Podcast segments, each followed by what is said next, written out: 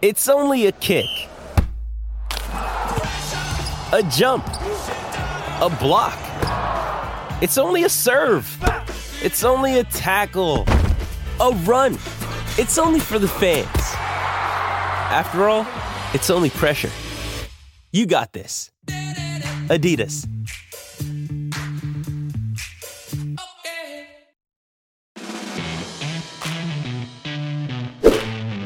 Happy Thursday, and welcome here to another edition of Husker on the Headlines. Sean Callahan, Steve Sipple. Can feel spring, man. This is great outside, isn't it? Yeah, it it's. I mean, we're having a. All right, we're gonna have weather talk now, like you're at Super Saver in line. Yeah, it's unseasonably warm, isn't it, Sean? We're, we're like overdressed right now for Husker on the Headlines, but we got a great show on tap here as um, we work our way uh, through, we think, your five of the bigger headlines of the week. And I want to start here at number one future scheduling philosophies for Nebraska. And um, head coach Matt Rhule has discussed this. Trev Alberts has discussed this. I know uh, our, our friend and colleague Tom Shatel um, spoke with Matt Rhule um, about this as well. Just kind of their philosophy going forward on scheduling. yeah, Rhule's philosophy. And, you know, Nebraska right now does have long term non conference series with Colorado, Oklahoma, Oklahoma State, Tennessee, Tennessee, and Arizona. is Cincinnati in there? And Cincinnati, um, yeah, we got the El Toro Bowl coming up um, next year, not that would be fun. in 25. Okay, the El Toro Bowl and Lucas Oil Stadium. That's a one-off uh, neutral site game, but you know, could these games go away? Uh, Matt Rhule, I think, would rather play three kind of developmental games, knowing how tough the Big Ten is going to be That's- every year. no, that's what he told Tom. Yeah, that's what he told. but Tom. what do you do? Do you get out of these contracts then if you're Nebraska? Like, what is, you know, the, some of these contracts Question. are far down the road. That's the question. That's the question that a reporter, Sean Callahan, Sipple, somebody should should ask Trev. It costs money to get out of contracts, though. Right. So how locked in are they would be a question. Are you are you look are you act I mean Sean, what just get down to it. Are you actively, Trev Alberts, seeking to get out of these games per your head coach's comments to Tom Shatel, which were which I mean to paraphrase Sean, he Rhule's said, and again I'm paraphrasing, that with the Big Ten as tough as it is, why play a marquee Power Five opponent that could beat you up in September? And derail your season. It- well, yeah, der- yeah, it could derail your season. Yeah, yeah, In a place like this, it does derail your season. yeah. When, when it can, and so he he said like if you're going to play Washington and Oregon, now that Washington and Oregon are aboard, along with the rest of it, why play a game, for instance, against Texas? You know, why do that? Now, there's a lot of people, Sean, that this isn't the to me the interesting part of the conversation is is sort of a function of our age, your age, my age. And remember when Nebraska was this, we'll take on anybody anytime. We'll take on all comers anytime. Wasn't it? Didn't it used to be like that more, at least from the yeah, players? the parity hadn't hit college football though. That's the difference. You know, they had the biggest army with the most weapons and tanks back then. Now everyone's got equal armies, and there's not no- everybody has equal armies. But our army's not the Nebraska army's not quite like Georgia's. that's. I'm, but I'm saying like Power Five football teams, like Iowa State was Power Five in that era, but they weren't. Right. That's You- true. like you could roll in there Right. and play a poor game uh-huh. And and win. Win 51 to 14. You know, they, they I mean, Osborne had one of his worst losses in his career to Jim Yeah, Walden. but it was a one-off. I mean, it was a one-off. I mean, Missouri when when, when Missouri had Woody Widenhofer, I can remember those games distinctively, distinctly, distinctly. They would come in, and I would I would be sort of taken aback by how slow Missouri was compared to Nebraska. Like, there's no way they can win this game. There's just no shot. Even like in '99, Kansas almost beat Nebraska. Newcombe ended up winning that game in Lawrence in the fourth quarter. uh-huh. Had a had a couple catches and a punt return. You just kind of always knew like Nebraska would figure it out and win those games. Right. So so you're suggesting it's different, but it's so but Matt's comments to Tom were interesting. He's as you know, Rhule's very transparent. So he says he says what he's thinking. And now my question to you would be: Is what Rhule's saying? Does it jibe with what Trev wants? Because because Trev is the businessman in this conversation. Rhule's not a businessman. Trev's the one who has to worry about the bottom line. He has to worry about how many people are in the stands. And sometimes, I mean, some people are going to look at it and say, "Hey, I don't know. Are, are we are we really going to play Furman again? You know, or we got well, who are we playing here? You know, I mean, we're playing UTEP in Northern Iowa. Can't are, are we going to have another? Or are we going to have a marquee opponent? Or are those going? Yeah, away? but what's not good is not getting the six wins, and they've got to build schedules to build, like like what Fred Hoiberg's done on Nebraska basketball. right? They built a schedule to get momentum. Absolutely. And, I think now here's the thing what, just so you know where I stand and where people know where I stand, I have said for some time, lighten the preseason. You're in the Big Ten. You're getting brutalized in the Big Ten. It's a tough schedule. I so I'm I am basically with Rhule. It's sort of a hard sell though to some people. Like especially when you start backing out of contracts, if that's what they're going to do, which I don't know. I don't know that they're going Well, if the SEC is staying at eight, and they will be for at least a year or two, Yeah. you're at a disadvantage with the SEC already. Big Ten is, Yeah. Um, but yeah, I, I think if the Big Ten is going to get guaranteed four playoff bids, which if this thing expands and, and changes, that could happen. It doesn't even matter anymore. what do you mean it doesn't matter anymore? You know, like the out of conference games. If, if you know your league's going to get four playoff bids, So you you're saying that take an- care of business in your league, you're going to get a playoff. an SEC team could lose an early game against a non-conference Power Five team and not worry about. it. Yeah, because if you're fourth place in the Big Ten or SEC, you're going to get in the playoff. Right. But so Rhule now here's the thing. I wonder this if Rhule's tune would change. Say Nebraska, say he gets to Ne- Nebraska back to being a con, a, a consistent top 10 to- top 5 team. I don't know if Rhule's tune would change on this, but mine would. If Nebraska's back to where it's a consistent top 10 team, then I would say if I were the coach, let's let's play some big let's play some big time non-conference teams. The Let's problem is you schedule these out so far. I mean, this Tennessee game was scheduled like God. decades ago. A long time. I mean, and, and they've kicked the can down the road like multiple times. So, um, what we know is Colorado's this year. The next year is the El Toro Bowl, and since in in Indianapolis, in Indianapolis, But they're um, playing Cincinnati. Cincinnati. on August 30th. Okay, That- that's that- awesome. but they've already kind of lightened the load after that. They have Akron and Houston Christian. Uh, I mean, I, I consider myself an pretty bad. expert of college football. Yeah. And I, I had never heard of Houston Christian. Nor have I. Now hold on. So they play Cincinnati, Akron, and Houston Christian. Okay, now here's the thing. What if you said we're not playing Cincinnati? We're going to play. Northern Iowa. Yeah, hi. Would that would that go over okay? A 3 0 is 3 0. I mean, but Oh, I don't know. I don't know. But Houston Christian is it reminds me of like a, a team that would be like in a movie, like um, you know, like there'd be like made up colleges, like big state, Yeah. you know, and I've never heard of Houston. Houston Central, Houston Christian. I mean, like, I, like th- that's kind of what they're going for. But after Houston Christian and the Cincinnati schedule in 26, Okay. Yeah, where, where they else? have Ohio, and then they play Tennessee, Okay. and then they have North Dakota. Then in 27, they have Northern Illinois in Lincoln. Then they go to Knoxville on 9 11 on in 2027. So And we don't know who the third opponent is. no, third opponent not set yet. Um, That's enough.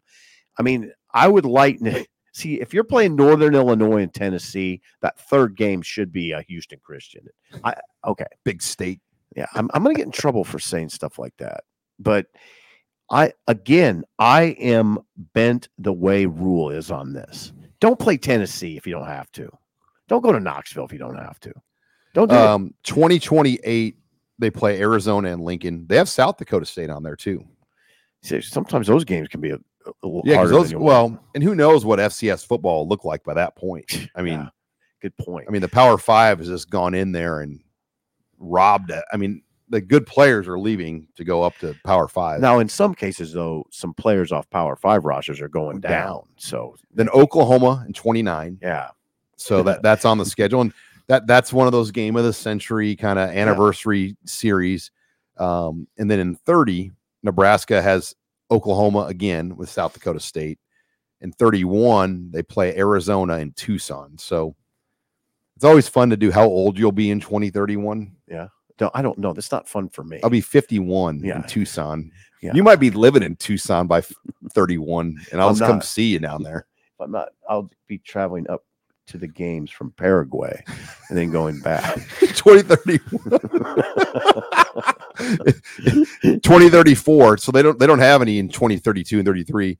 Um, Oklahoma State, 35 Oklahoma State. But again, if you're Matt, like, can you can that? you like the average shelf life of a college football head coach right now is four to six years. Yeah, he's not worried about 20. like I don't like.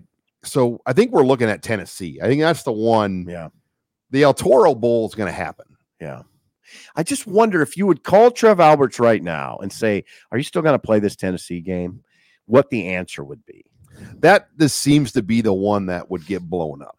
The answer probably would be, We're not commenting on scheduling because it's tricky. It's a tricky thing.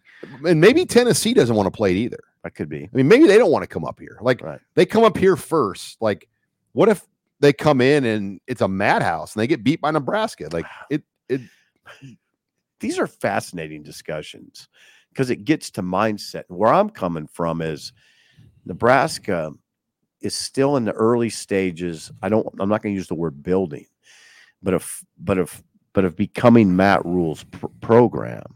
And if Rhule feels like right now it's not in his, in Nebraska's best interest to line up against those sort of teams, those, those power five powerful programs, it makes sense. I have a feeling though, his answer to Tom was more strategic, was more about the playoff. Why, why we don't need to do this.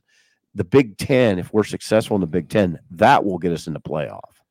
But do you know who needs better non-conference games? There's three people.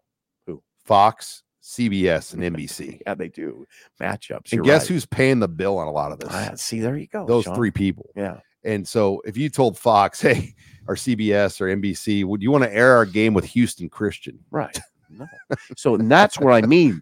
That's where Trev is more. I mean, he's the one who has to deal with that. Tony Petitti be like, hey, what are you doing Right. scheduling Houston Christian four Well, that's what our head coach. Well, I don't know that Rhule wants that, but um, Houston Christian. But anyway, it's it's a it's a fascinating discussion. Yeah, we'll be um, in, the, in the playoff expansion too. It's right now at 12 for two years. Right. But after these two years are up, there's a lot of things on the table to watch. Right. Um, there's already discussion to expand it to 14.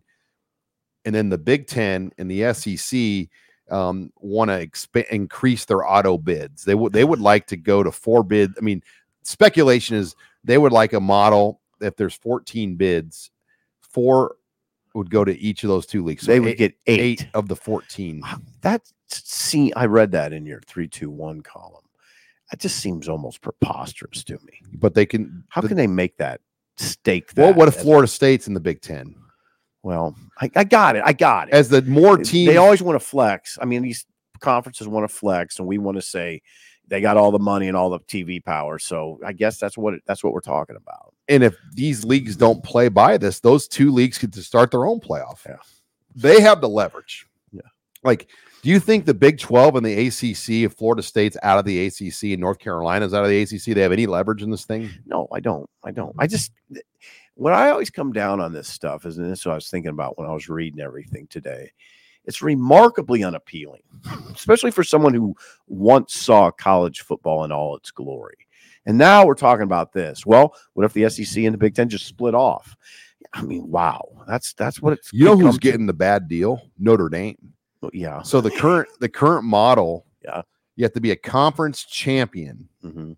to get a buy. Yeah, they don't get a buy. They So won't get a buy in Notre Dame to win a national championship will have to win four playoff games. No Ain't buy. happening. Yeah. It's not happening. Oh, I don't know about that, but So- n- no buy under so in the current model, if Notre Dame's number one in the country, they wouldn't get a buy. They'd be a five seed Mhm. because they're not a conference champion. Mhm. Um, what if the SEC in the Big Ten make it where their payout model is higher than the other leagues? If they control eight of the 14 spots, they're going to control more of the money. Yeah, So those teams are going to get a better payout than the other leagues. Notre Dame is going to get a lesser payout as well. How do you think Notre Dame's going to react to that? not well. Not well. So will that be what finally forces Notre Dame's To hand join a conference. If anything, I think if they joined a league, it would be the ACC. Really? I think it, it's a it's safer for them. They're already kind They're of already in it. Yeah. And look, if Florida State leaves, it's set up for them to win that thing. Mhm. Like, there you it- go. And then, but if they if they lose out on getting a buy, I mean that's a big deal. I'll be interested to see what how the fans comment on this future scheduling as it applies to Rhule's comments. As long as we get that trip to Indy next season, not in the 25 season, you're you're happy. We'll take it one season at a time. And then uh-huh. in Tucson, when you come up and visit me from Paraguay, that's going to be a great year for I'll me. have to But go up north for those games. I thought you might be in Tijuana still. no, I'm not messing with Tijuana. All right. When you need mealtime inspiration, it's worth shopping Kroger, where you'll find over 30,000 mouthwatering choices that excite your inner foodie. And no matter what tasty choice you make, you'll enjoy our everyday low prices, plus extra ways to save, like digital coupons worth over $600 each week. You can also save up to $1 off per gallon at the pump with fuel points. More savings and more inspiring flavors make shopping Kroger worth it every time. Kroger, fresh for everyone. Fuel restrictions apply. Uh, before we take it to headline number two, um, thank you for joining us here on the Husker Online Headline Show. Uh, Husker Online Headlines brought to you by Omaha Steaks. And right now, Omaha Steaks has the 50% off semi annual sale. Um, it's going on right now. Get 50% off site wide and save on mouthwatering favorites today. Go to omahasteaks.com slash Huskers. Shop the semi annual sale where you can load up on all your delicious fa- flavor you crave for half the price. From tender, juicy butcher cut filet mignons, mouth-watering uh, hamburgers, comfort classics, and easy to prepare meals that are perfect for a busy weekday night. Plus, an added bonus, you'll get eight free hamburgers from Omaha Steaks um, on select packages when you shop at omahasteaks.com slash Huskers. With Omaha Steaks, the possibilities are endless, endless flavor, and endless value on incredibly scrumptious sides as well, uh, desserts. They've got it all. 50% off right now, the semi annual sale at Omaha Steaks. Uh, they've got a guarantee as well that you're going to love this product. Um, otherwise, you'll get your your money, unconditional money uh, back. Go to omahasteaks.com slash Huskers. Get eight free Omaha Steaks burgers with select packages when you shop the semi-annual sale. Hurry, because the deal won't last long. That's omahasteaks.com slash Huskers. Okay, let's go to headline number two. Um, we'll talk NIL because okay. it's a busy time of year. It's the dead period in recruiting. So coaches can't go out. You can't host recruits. So what are you doing right now? You're kind of on an NIL sales tour. And uh, Thursday night, we're taping the show Thursday. Nebraska is out in Phoenix for the second year in a row with the 1890 Initiative Collective. Matt Rhule, Tony White, Marcus Satterfield. They are running an NIL fundraising event out there. And, and the reality is, this is a big part of college football now. it is for a lot of schools, not every school, uh, uh, but but yeah, it's it's coaches go and raise money so their players can be paid. Right, that's what we're talking about. 1890 puts this on, and they, I mean, I would say 1890 runs it with with the coaches on hand because the the donor booster donors boosters want to see these coaches. It'll probably be pretty fun right? You get a you get to talk to the coaches and all that. But yeah the coaches have to do this now. I imagine it's not the only function that Rhule does. And i imagine he has contact with donors and boosters. He has to i think. That's yeah it's part of the job now. Part of the job. And you know last year they did the same event and i know it was successful but uh. This is a big deal. I mean as far as getting the money um, and nil is changing though and, and there's a lot in play right. Go And- to the, the legislative and so like right now for nil um, you know there's there's there's changes in play and the biggest changes things are set up now potentially for the future where nebraska or other big 10 institutions and even sec institutions well all institutions right? Well the sec in the big 10 banded together to form that advisory group. Okay I'm and sorry. essentially they want to make it where they are allowed to be involved in NIL and be involved in the payments and use their money. Um, and Nebraska, as a state, passed the first bill to kind of move things in that direction. LB 1393 was introduced on February 12th. Yep. Um, I was actually uh, with State Senator John Arch this week, and we talked about the bill um, that they have on the t- on the desk right now, and essentially this bill would allow Nebraska to be involved in NIL directly. Mhm. Right now, they Mhm. can't be involved directly, and they have to kind of keep a hands-off approach. Governor Jim Pillen, also a former Husker player, um, is fully behind this bill. It's going to pass. There's no doubt. I, I don't really see anybody that would vote against this Mhm. um, at this point. So that's really kind of what's next. And you know, when will this go into effect? Sometime by the summer, maybe. But how quickly can Nebraska increase their involvement, and what does that do with the collective and and kind of their involvement? Right. You know, like Right. I, I still believe you have to have the collective's involvement in some way. I mean, the Peds have given so much with this collective and the boosters involved. Mhm. Like, I don't think you just want to shun all that now. I wouldn't think so. So this is this is what it is. LB, as you said, thirteen ninety three. It would clarify that institutions in Nebraska would be able to compensate a student athlete for their name, image, or likeness if allowed by a college athletic association policy change, NCAA, a court order, or settlement agreement. Should such a policy change take place, the bill would clarify that NIL compensation of a student athlete does not inherently make an athlete an employee of the institution. That's a big part of this because when you were talking about this would enable the institutions to pay the players. The uh, the automatic question in people's mind is, okay, so now are they employees? It would be public record at that point if they were. Right, but they but this bill stipulates that no, they would not become employees of the institution.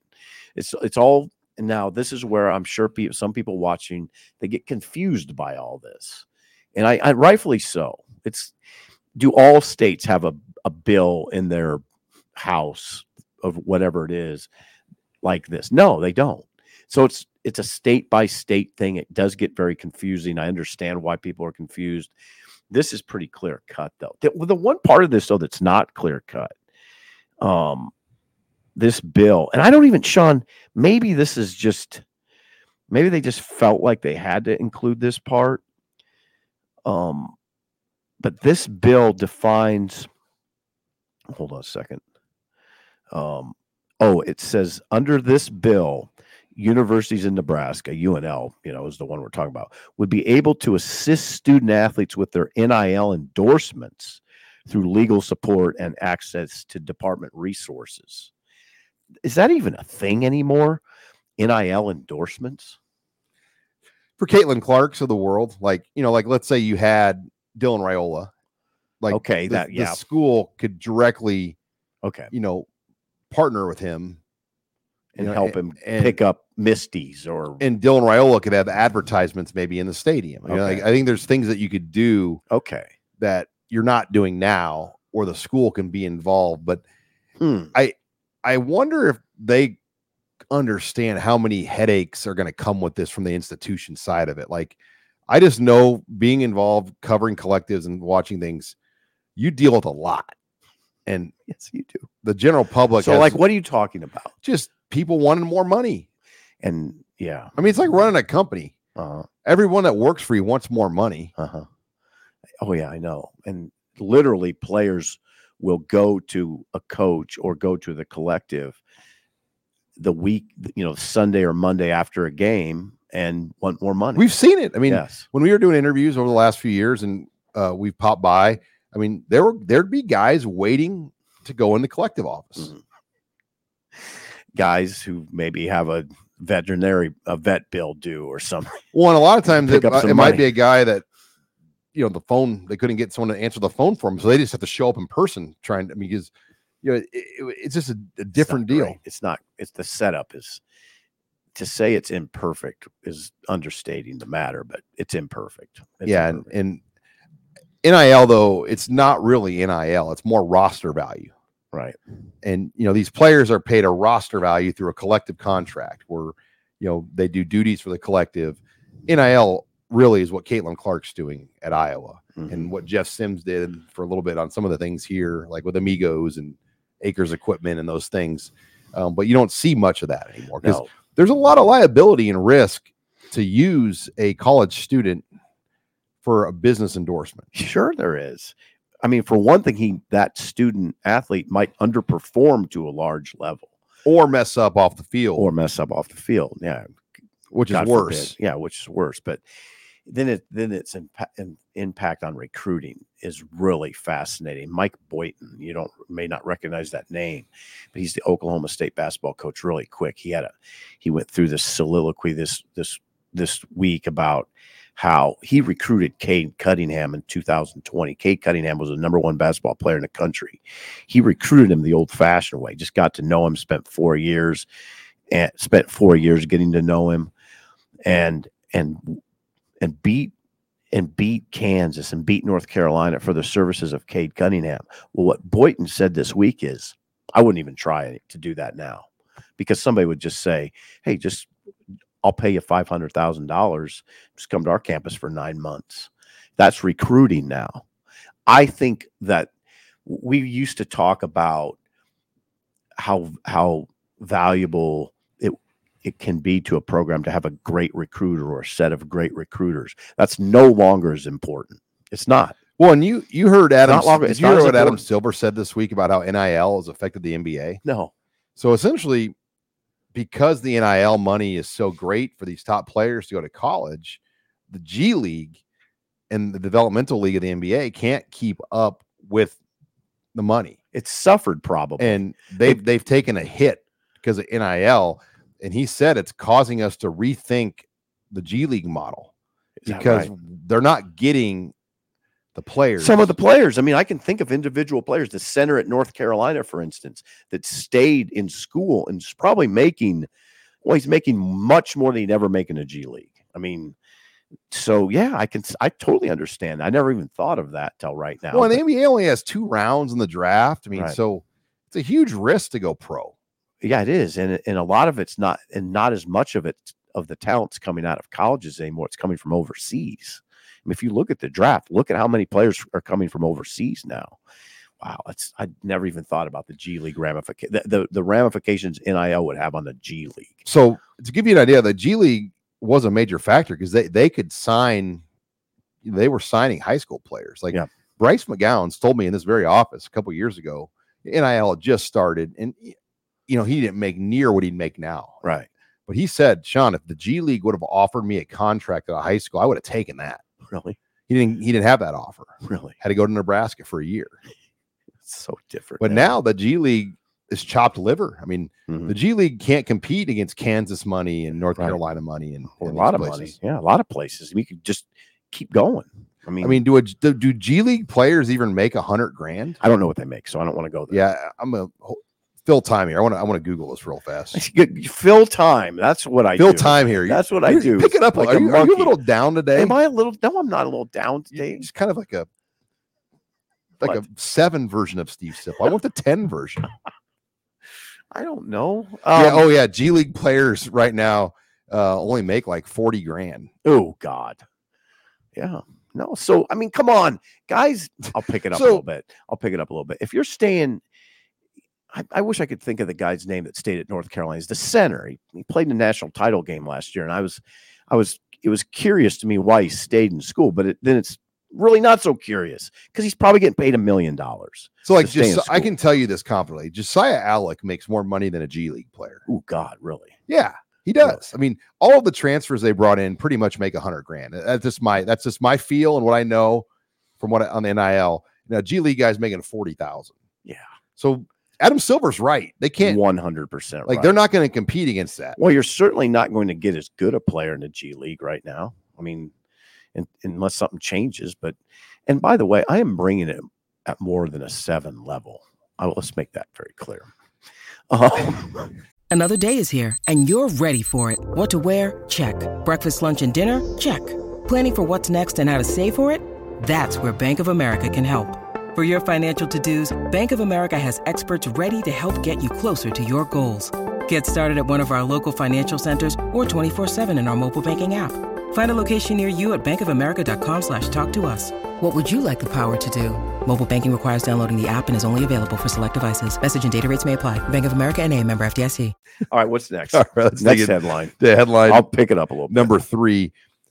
Nebraska basketball gets a win on the road. The Huskers go into Bloomington. They get the sweep, Steve Sipple, the double sweep over Indiana, 85 to 70. And, you know, imagine being like an Indiana fan or an Indiana media member to, to just stomach that Nebraska basketball swept you. I wonder. I think they're having a harder time stomaching the effort level that their team shows. I'm not taking away from Nebraska at all, but Indiana, Mike Woodson has trouble at Indiana. They, have material. They don't have guards, though. They couldn't hit shots. They, They missed free throws. and the effort was effort was bad. Oh, there, yeah, the free throw shooting thing really is not a good look. I don't know. I don't. I hope I can verbalize this right. They they're they're a 66 percent free throw shooting team on the season. Indiana. Last night they're terrible, um, and I just for the state of Indiana, which is a basketball haven, how how they I just guarantee they don't tolerate that very well. I mean, there's eighth grade junior high teams that shoot much better than 66% from the line. So anyway, Nebraska is in a very strong, I'd say a very strong position in my opinion, with 4 games left. Robin put it really well earlier this week. Nebraska would have to play itself out of the NCAA tournament at this point. I don't see that happening. I was interested in reading your 321 column that you you you you say I think you said it's most likely that they would go two and two down the stretch, maybe three and two and two is a given. I feel like three and one could happen. Four and zero. I mean, four and zero could easily happen. Yeah, two and 2 is a given. Three and one seems very likely, or four and oh, pretty pretty likely to me. Nebraska right now, in my opinion, is really dangerous. They're a dangerous team. They were dangerous even when they lost at Illinois. Even losing at Northwestern, I still thought they were dangerous. Now they've won three in a row. They've won by 20. They've won against Michigan. They won by 19 against Penn State. They won by 15 against Indiana on the road. Now you're seeing what I was saying, even when they were losing to Northwestern and Illinois. They're dangerous. If Nebraska dangerous. finishes twelve and eight or thirteen and seven in the Big Ten, thirteen and seven be winning out. Twelve and eight's three and one. Fred Hoiberg might be the Big Ten Coach of the Year. It would either be Hoiberg Painter. or Collins or Painter. I don't know why. Why Collins? Why not? I mean, their net Better record than Nebraska. their net is like fifty eight.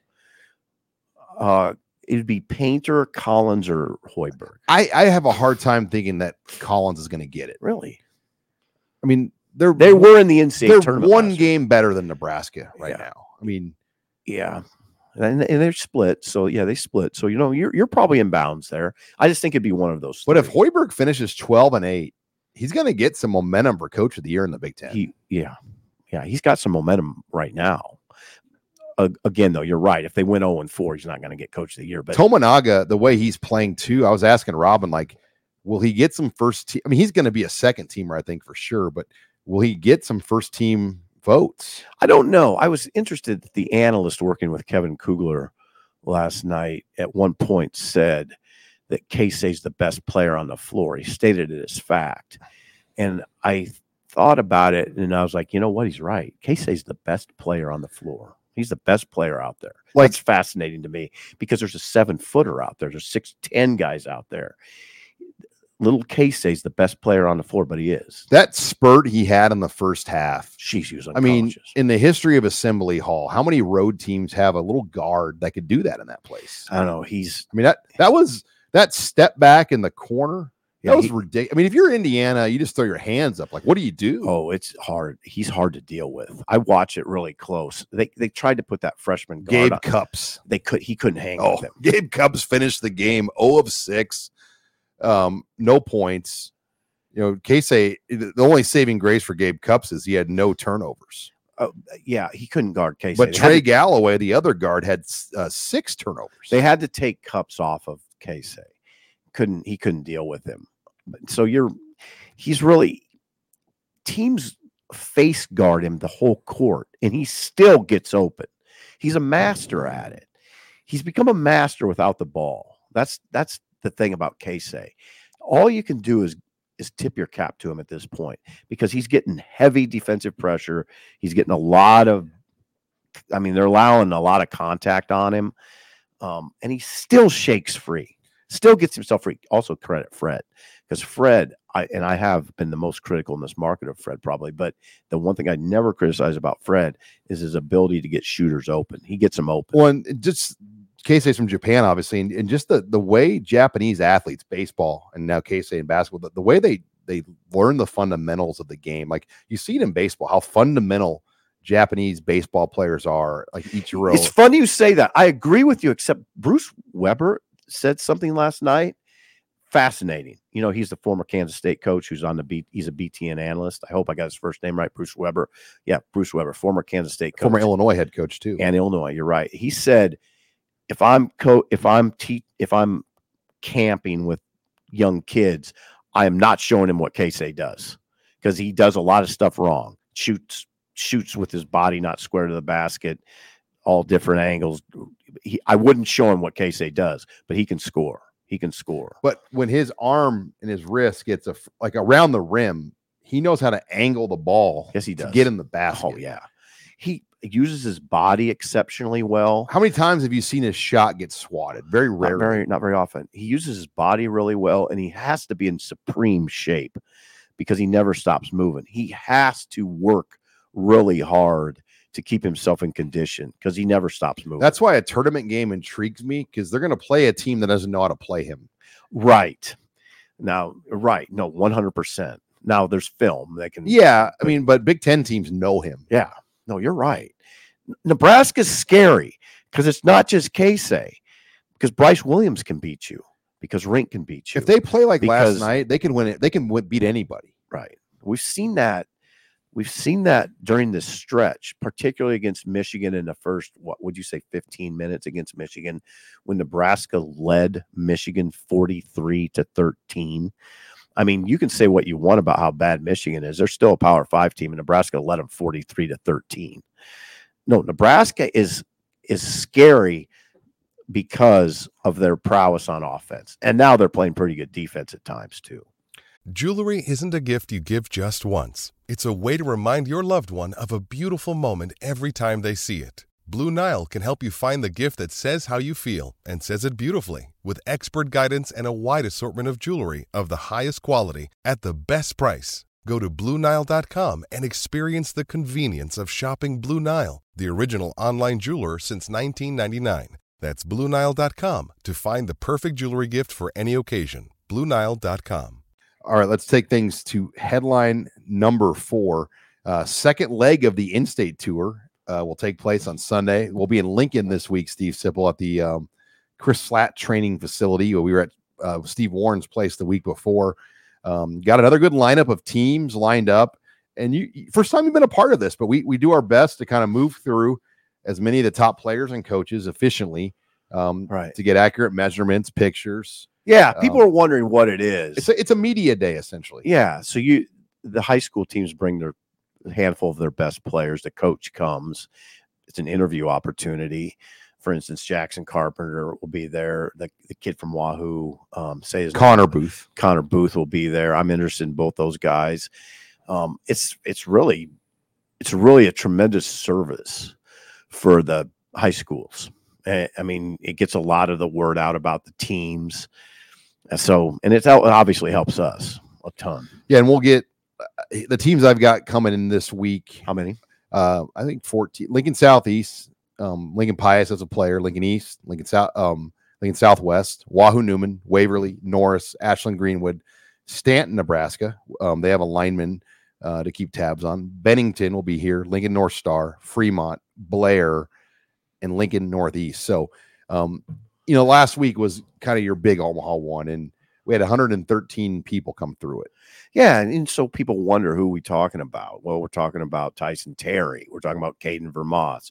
We're talking about the coach at Millard South, Ty Wisdom, who has a team that's absolutely loaded, and he'll take that team to Arizona to start the season. I mean, you the one if if there's if you haven't if you didn't take away anything from last weekend, take or if you're just going to take away one thing from last weekend, Millard South's the team to beat. They're loaded.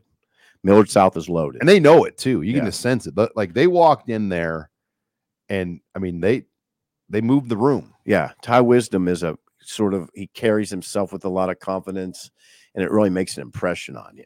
Millard South is the team to watch this year.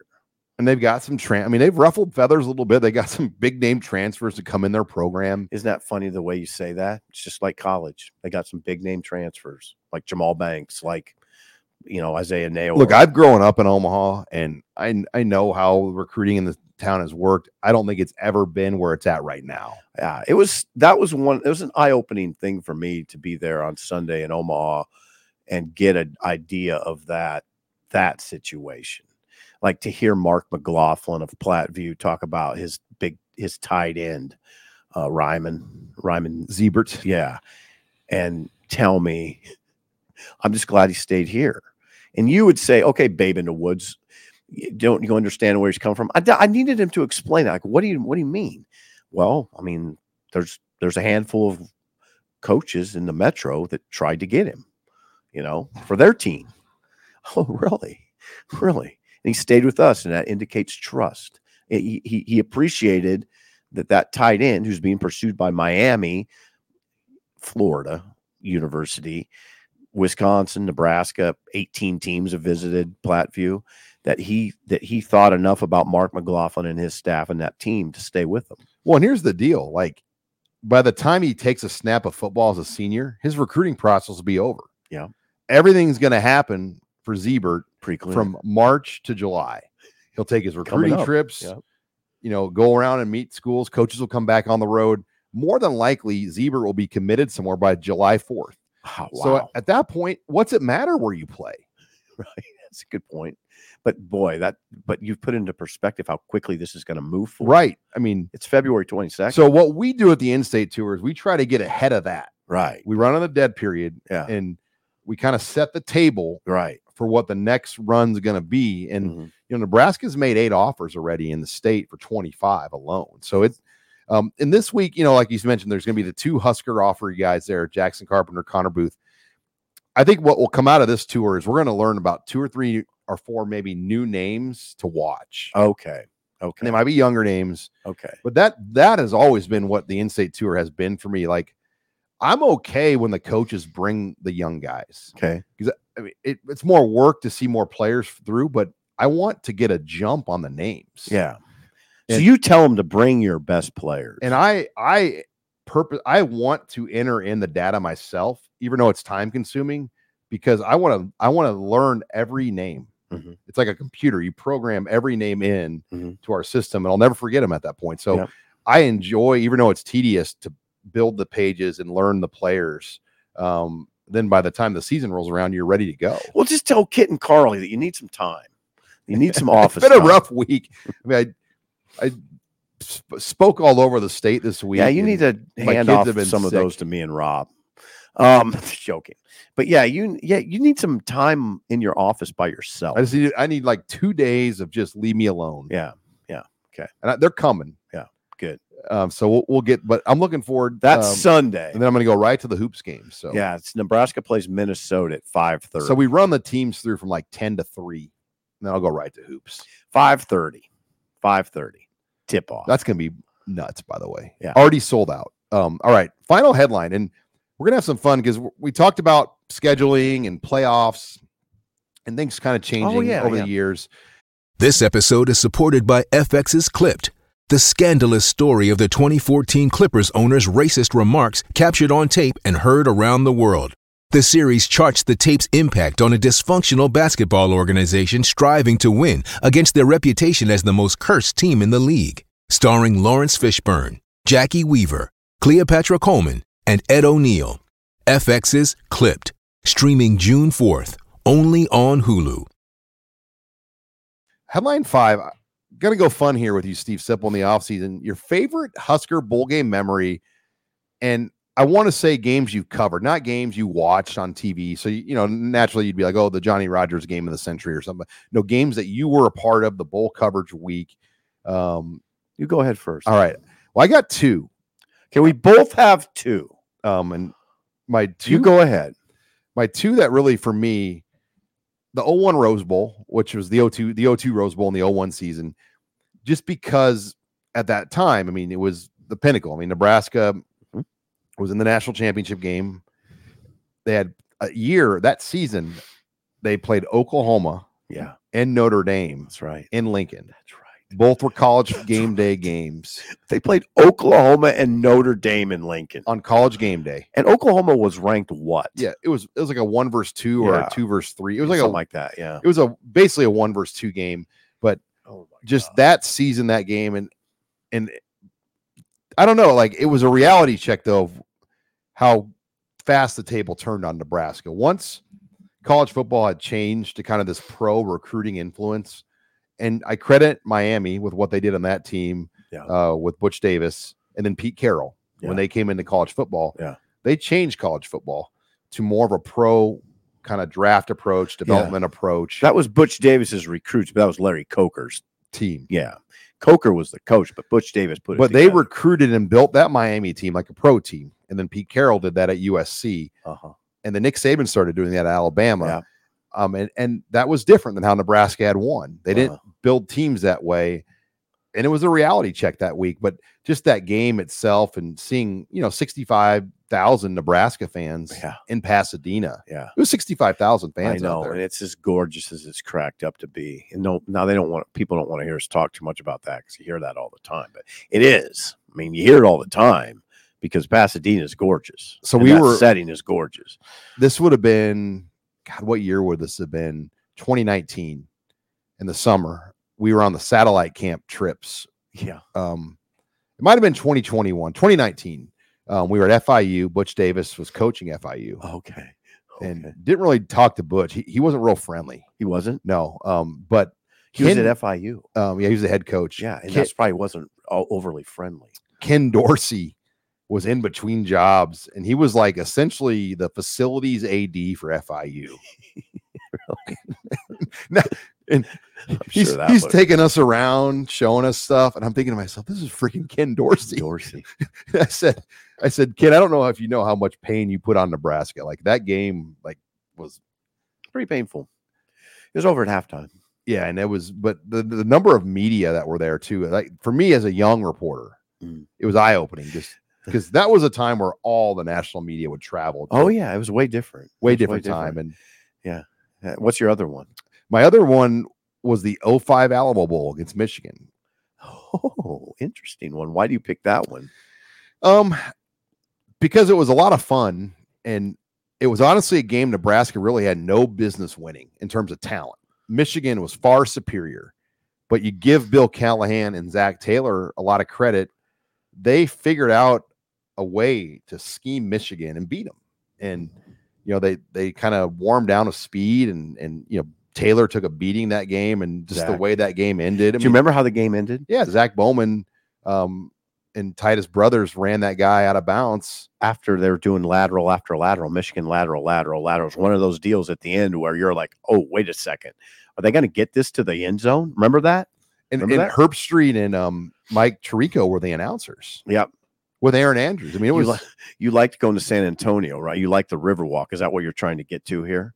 You like the Riverwalk. it was. a- I mean, Riverwalk was always a good time. We're super fun. It's beautiful. I mean, it, Nebraska fans like that was peak Nebraska fan. Like Oh. San Antonio Riverwalk. I mean, they would Oh. take that place over. any Alamo Bowl was beautiful. Any of those was beautiful. I hope with the reshuffling of bowl games, somehow the Big Ten gets back with the Alamo Bowl. But I fear that the SEC will just take it Uh, great. because Oklahoma, Yeah. A and M, Yeah. Missouri. Arkansas, Makes Texas, sense. Makes sense. Like they're the natural. Yeah, that sucks. That sucks because it was fun going down so there. you, Those you could have an SEC Big Twelve Alamo Bowl. Those trips were fun. The Alamo Bowl's a fun bowl for fans because it's there's so much to do, and it's so nice. and there's lots of hotels. and it's nice out. It's nice out. You're wearing shorts. Okay, my two favorite. It's pretty clear. Um, distinct differences. I mean, I'm not going to belabor the point too much. The um, of why the '96 Fiesta Bowl after the '95 season is my favorite. versus Florida. Yeah, and it's per partially without going down memory lane. It was my first bowl that I covered. So mm-hmm. it was that, but it was more than that. They won, obviously, but it was fun because I covered the I covered the Florida team a lot. I mean, they, they I was kind of the Florida beat guy for the Journal Star, so I got to know Spurrier. And it was fun getting to know Spurrier, going over to the practice. He'd make fun of me. Um, it was that that was sort of fun. Um, Stoops is on that staff, right? Or yeah, he- yeah, what- Stoops was a DC. If I if I'm yeah, Bob Stoops was the DC. If I'm not mistaken, um, I think that's the case. But anyway, anyway, the other thing that I'll always remember was calling back to our desk, Sean. This is the, Carl Vogel. If you're watching, he'll verify this. Keg. Keg, Kegler, I'd call back and say, Hey, this is not going to be a game. And they'd be like, You're crazy. I like, No, this is not going to be a game. Here's why. I'd say it. I'd go to those press conferences and they'd bring in a linebacker that was like 6'1, 215. Then they'd bring in a nose tackle that was weighed 260. And I said, This is not going to work. They, they they don't have the they don't have the size that can handle Nebraska's physicality up front. They can't. They're not going to be able to do it. I said this is Nebraska will blow them out, which sounds really pathetic for me to say now after they won 62 to 24. But I knew Nebraska was going to win that game um, because they just were so much bigger and more. And Bob Stoops didn't join the staff till the next year. next year. Thank you. Then the other one, and you're going to scoff, but I always say it, it's the Independence Bowl. Here's why. I knew you were going to No, no. Here's that. why though. There's a reason. There's a good reason actually. It was novel. It was a bowl. So I got used to going to these very nice bowl game trips where you're in, like when you went to. Well, you you referenced the 2001 Rose Bowl. I was in L.A. for 13 days. I was in Scottsdale for that Fiesta Bowl for 14 days, and you stay at these beautiful hotels, and it's gorgeous. Everything's taken care of. You don't worry about a thing. Well, then all of a sudden, now you're in Shreveport. You're in freaking Shreveport, and you're at a kind of a so-so hotel, Why are you whispering? and and you go and you go up to the stadium for the first practice as a beat writer, and players come out and thank you for being there. Jamal Lord, uh, T.J. Hollowell, and Dahrran Diedrick greeted me and Rich Kaipust and said, "Hey, we appreciate you guys coming," because they probably thought as they were lifting these little weights in a little part of this little stadium. I don't even know if we're getting media coverage, but they did, and they. I'll never forget Jamal, Jamal Lord, T.J. Hollowell, and Dahrran Diedrick coming out and thanking us for for showing. You want to hear my Independence Bowl story that year? Yes, I went, um, and I, I didn't cover the week. I this was 2002. too. Yeah, I covered the game and got down there early. I went with a friend, but um, I rode down with Vershawn. Vershawn Jackson rode down with us, and he had kind of you Why know. did he do that? Well, he wanted to go, Yeah, and we were doing radio stuff back then at sixteen twenty. When he I was no longer on the team. no, he's done. Yeah, and, and he was tight with guys on the team back then, and um, he had kind of like his his it was his car wasn't a car you'd take on the road trip. Kind you know had the rims and stuff. and Right. he came and met me at my mom's house in South Omaha, and he parked like we had to park the car in my mom's garage. Oh, nice. And we- he must have had a nice car. Oh yeah, yeah. I mean, he's like, could he? So my mom let him park it in the garage. We drove down. Uh, Vershawn was with me, and And who else? a guy named Elliot. Um, Elliot. A that I guy, went to- a guy named Elliot. I went to college with, and Yeah. the three, it was like the three of us drove down to Shreveport together. And it wasn't a good, I mean, the game wasn't good. Nebraska lost. Oh, they should have won. That was the like they called they they misread the signal on that fake punt. I'm not saying the I'm not saying the guy who threw it, but he he made a decision on his own to throw it. He It was- audibled to a fake, and it wasn't there. right. He audible. Yeah. Like he, And he airmailed it. He airmailed the Like, pass. he had the ability to make a check, and it's like one of those things. I'm guessing you never make the check. he made the check. And then, if I'm not mistaken, he airmailed the pass. He threw a pass too high. So yeah, that was there was. I remember. I remember the guy I was working with. One of the guys, Kurt McKeever, said we got to get to the bottom of this, and Kurt got to the bottom of it. It was a check. It was an audible, Yeah, it wasn't called by the head No. coach. and it hurt him. Well, the other thing about that game was that was Steve Pederson's first day on the job. It was. And if you remember, he was up in that press box Yeah. in, in Shreveport. I mean, we're in Shreveport at this stadium after. See, what, what I was getting at is what, what were we the year before? We were in Pasadena at the Rose Bowl. So the it was such a profound difference. Going to Lakers games and Lawry's prime rib yeah, to like the highlighted trip for the players of the Independence Bowl was a tour of an Air Force base. yeah, and I didn't even do that, but uh, yeah, I it was just so much different than what I had been used to. All these big time bowls, and now you're at this little. St- it's a little stadium. Did you finally part ways with the luggage they gave us? I did that, but they gave us that bag. A garment bag. a leather garment bag that I had for years. Oh, you tra- I mean, it was kind of like you were traveling with that thing for 20 years. right. It was beautiful. Black garment leather bag. It was beautiful. it was beautiful. Yeah. So no, I I remember that. I remember that trip fondly. It was fun. Shreveport was inter- in Shreveport was interesting. That's an interesting town. What freaked me out about Shreveport, because I had never been to Mardi Gras or any of that stuff, but how you could just like drink on the street out there. You could drink a guys would have a full can of Bud. It was open container. Yeah, open container. Yeah. And then the, the casino element was big. And, th- in that era, casinos weren't everywhere. And I remember Josh Brown, the former NFL kicker, he won like thousands of dollars on the craps tables. Uh, uh, why am I not surprised at all on that one? Um, yeah, that again, it wasn't the game wasn't particularly memorable. It was a Manning, it- you know, Archie was there. yeah, Archie and come on, help me. So it wasn't Eli. Eli Manning was a QB. Um, so I don't know. It wasn't that. It was just. It was just. It was such a. I guess it was because the pressure wasn't great. Um, I remember the first day I was there though was when. Correct me if I'm wrong on this. That's when they hired Pelini. I mean, it wasn't official, but it was basically official. Archie was extreme. is that right? Is that that's that would have been right? Um, I think was Pelini came into the picture that after the well, after the NFL season, right? Yeah. So so that I the remember. bowl game, the bowl game would have been before the NFL season. Well, I So I don't think they hired Bo until the Packers were done. but his name had surfaced. His name had oh, surfaced. Oh, and I was thinking Bo's name didn't come out till more January, no, it surfaced. December, Yeah, it surfaced. Because I can remember being because the coaches clinic in January is when the hires got made. I can remember being down in a cramped hotel room, kind of half pissed that I'm writing about Bo Pelini at this And- bowl game. But yeah, you're right. Because I- when I talked to Barney Cotton this summer for the book, For your book, um, Barney said that Bo interviewed him at the um, at the coaches convention. That's the first time they had met. so that was early January. Yeah. So yeah. So that, yeah, no. So I know, I know that's what way it went down. This was for defensive coordinator, though. Do you understand what I'm talking about? This wasn't Bo becoming the head coach. This was 02. after he had parted ways with Craig Bohl. But- yes, after Frank had parted ways with yeah, and Bo is named Bo name Bo's name quickly surfaced. Quickly surfaced. And the connection there was Monte Kiffin. Frank called Monte. Monte called Pete Carroll. yeah, Pete Carroll recommended Bo Pelini, and then that's how the, the circle began. right. And I'm telling you, by the time Nebraska got to Shreveport to begin preparations, it was all but done, if not done, that Pelini was going to be the defensive coordinator. True story. So a lot came out of that trip to all, Shreveport. they're all, those bowl trips were always very busy. well, and a lot of people, uh, what people don't understand about a bowl trip is, we haven't been on one a long time, but a lot of people come around.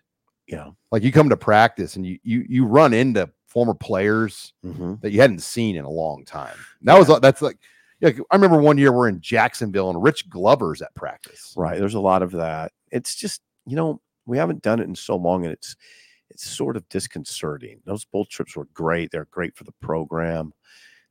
They used to run like high school coaches clinics at the bowl practice. Remember Yeah, that? All yeah. those coaches would Oh come. yeah. Yeah, they're great. I don't know. There's a I hate to say this, but it's kind of a different time now. Yeah, I mean, it won't be that way No. when they go back. It probably won't. No. no Like, remember the Best you mean? Buy shopping sprees that they'd go on on these bowl trips? oh yeah. I mean, does that even matter when you're getting NIL? No. Like, how excited those kids were to have five hundred dollars to spend at Best Buy. Yeah. The swag. Yeah, the swag was a big part of it. Not now. It won't be. Yeah, I don't even know if you, people do that bowl gift story anymore. Remember, they used to always like, yes, we that was part of it. but no, like, no, I know exactly what you're talking about. like this about. year, I didn't see it. Oh yeah, this no.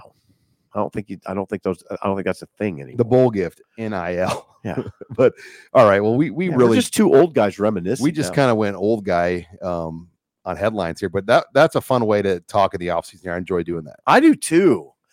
Those are yeah, we'll do more of that. We'll do more of that. All right. Well, um, if you're not a member of Husker Line, we got a great deal, great time to get on here as we gear up for spring practice, NCAA basketball, baseball, everything going on. Try us out for two months for one dollar. Simply use promo code NU1 to try out Husker Online two months for one dollar. Signing off here for another edition of Husker Online headlines for Steve Sipple. I'm Sean Callahan.